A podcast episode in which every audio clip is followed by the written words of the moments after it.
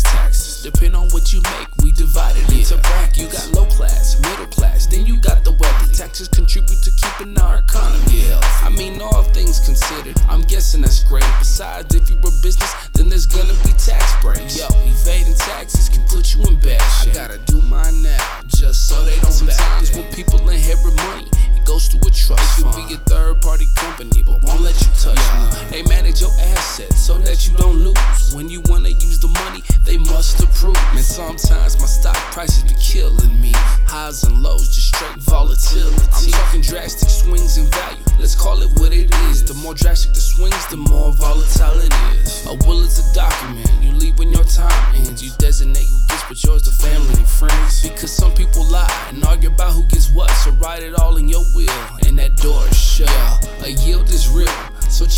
rhyme. A yield is what you make back over time. A yield is real.